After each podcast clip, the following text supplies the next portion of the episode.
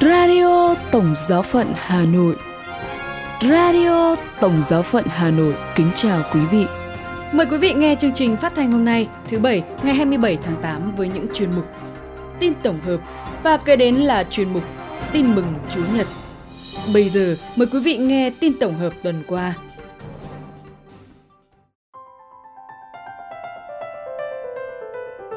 Cùng điểm lại những hoạt động đáng chú ý liên quan đến Đức Thánh Cha Francisco và những hoạt động nổi bật khác tại các giáo hội địa phương trên toàn thế giới. Sau đây là phần tin chi tiết.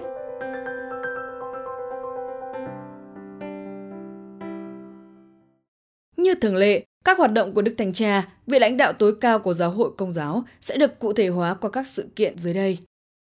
Đức Thánh Cha cảm thông với tình hình giáo hội Nicaragua và Đức Thánh Cha chuẩn bị cho chuyến tông du đến Kazakhstan.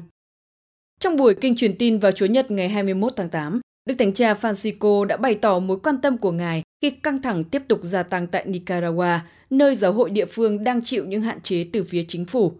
Đức Thánh Cha Francisco nói, tôi muốn bày tỏ niềm tin và hy vọng của tôi rằng thông qua đối thoại cởi mở và chân thành, mọi người vẫn có thể tìm thấy cơ sở để chung sống hòa bình và tôn trọng lẫn nhau. Đức Thánh Cha cũng cầu nguyện qua lời truyền cầu của Đức Maria vô nhiễm nguyên tội, khơi dậy ý chí trong trái tim của mỗi người Lời kêu gọi của Đức Thánh Cha Francisco đã góp tiếng nói với các tổ chức quốc tế trong bối cảnh căng thẳng leo thang. Kế đó vào ngày 23 tháng 8, Tòa Thánh đã công bố logo và khẩu hiệu cho chuyến tông du tháng 9 của Đức Thánh Cha Francisco đến Kazakhstan. Đức Thánh Cha Francisco sẽ tới thành phố Nur Sultan để dự đại hội các nhà lãnh đạo tôn giáo truyền thống và thế giới lần thứ bảy. Khẩu hiệu cho chuyến thăm từ ngày 13 đến ngày 15 tháng 9 là sứ giả của hòa bình và thống nhất.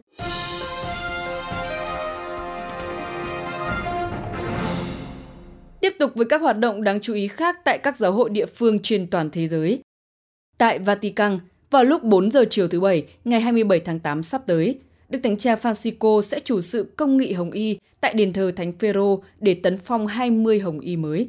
Đồng thời, Ngài cũng chủ tọa về việc tôn phong hai vị chân phước lên bậc hiển thánh, đó là Trần Phước Giovanni Battista Calabrini, giám mục giáo phận Piacenza, Bắc Ý, sáng lập dòng các thừa sai Thánh Carlo và dòng các nữ tu thừa sai Thánh Carlo Borromeo. Thứ đến là Trần Phước Artemide Zasti, trợ sĩ dòng Salesian Don Bosco, người Argentina. Vào thứ ba ngày 30 tháng 8, cũng tại đền thờ Thánh Phêrô, Đức Thánh Cha sẽ chủ sự thánh lễ với các hồng y mới và hồng y đoàn vào lúc 5 giờ 30 chiều. Do sáng Chúa Nhật ngày 28 tháng 8, Ngài sẽ viếng thăm Tổng giáo phận L'Aquila, Trung Ý, cách Roma 90 cây số, nhân lễ tha thứ, cho nên Đức Thánh Cha không chủ sự thánh lễ với các hồng y mới hôm sau công nghị tấn phong. Sau khi dâng thánh lễ vào lúc 10 giờ tại quảng trường trước nhà thờ Vương cung Thánh đường Đức Mẹ ở Colemazo, L'Aquila, Đức Thánh Cha sẽ đáp trực thăng trở về Vatican dự kiến vào lúc 1 giờ 15 trưa. Tại Thái Lan, vào ngày 22 tháng 8, tại Đền chân Phước Nicholas, Booker Kikpamrung ở Bangkok, Thái Lan, Đại hội của Liên hội đồng Giám mục châu Á chính thức được khai mạc sau 2 năm bị trì hoãn vì đại dịch và kỷ niệm 50 năm thành lập. Với việc khai mạc đại hội, Liên hội đồng Giám mục châu Á mời gọi các tín hữu châu Á tham gia vào tiến trình quan trọng này và cầu nguyện cho những hoạt động sắp tới của đại hội. Tại Philippines, 700 trường học công giáo đã phải đóng cửa sau đại dịch chiếm gần 85% tổng số trường tư thục đóng cửa. Ít nhất 860 trong số 14.000 trường tư thục đã đóng cửa hoàn toàn. Nhiều trường giải thích lý do là vì hạn chế tài chính do đại dịch. Tình trạng đóng cửa trường học ảnh hưởng đến gần 60.000 học sinh và 4.500 giáo viên. Trong tuần này, các trường học của Philippines mở cửa trở lại cho năm học mới.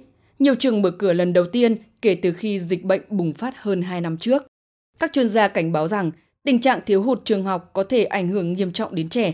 Ngân hàng Thế giới năm 2021 cho biết khoảng 9 trên 10 trẻ em Philippines thiếu cơ hội học tập tức là trẻ 10 tuổi không thể đọc hiểu một đoạn văn đơn giản. Chuyên mục Tin mừng Chúa Nhật Mời quý vị lắng nghe Tin mừng Chúa Nhật, Chúa Nhật 20, mùa thường niên năm c Tin mừng Chúa Giêsu Kitô theo Thánh Luca. Khi ấy, nhằm một ngày sa bát, Chúa Giêsu vào nhà một thủ lãnh các người biệt phái để dùng bữa và họ dò xét người.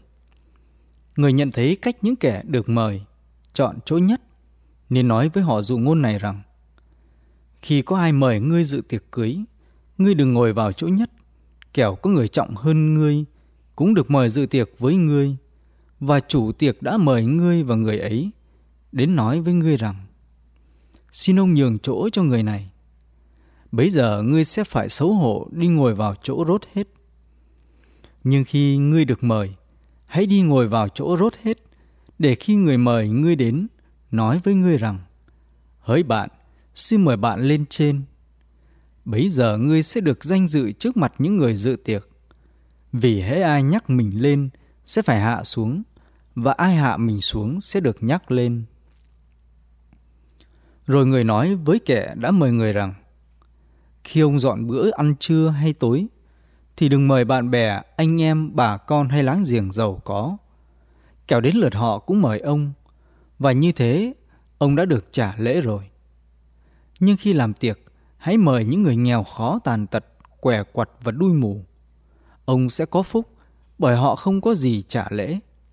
Vì ông sẽ được trả lễ khi những người công chính sống lại. Đó là lời Chúa.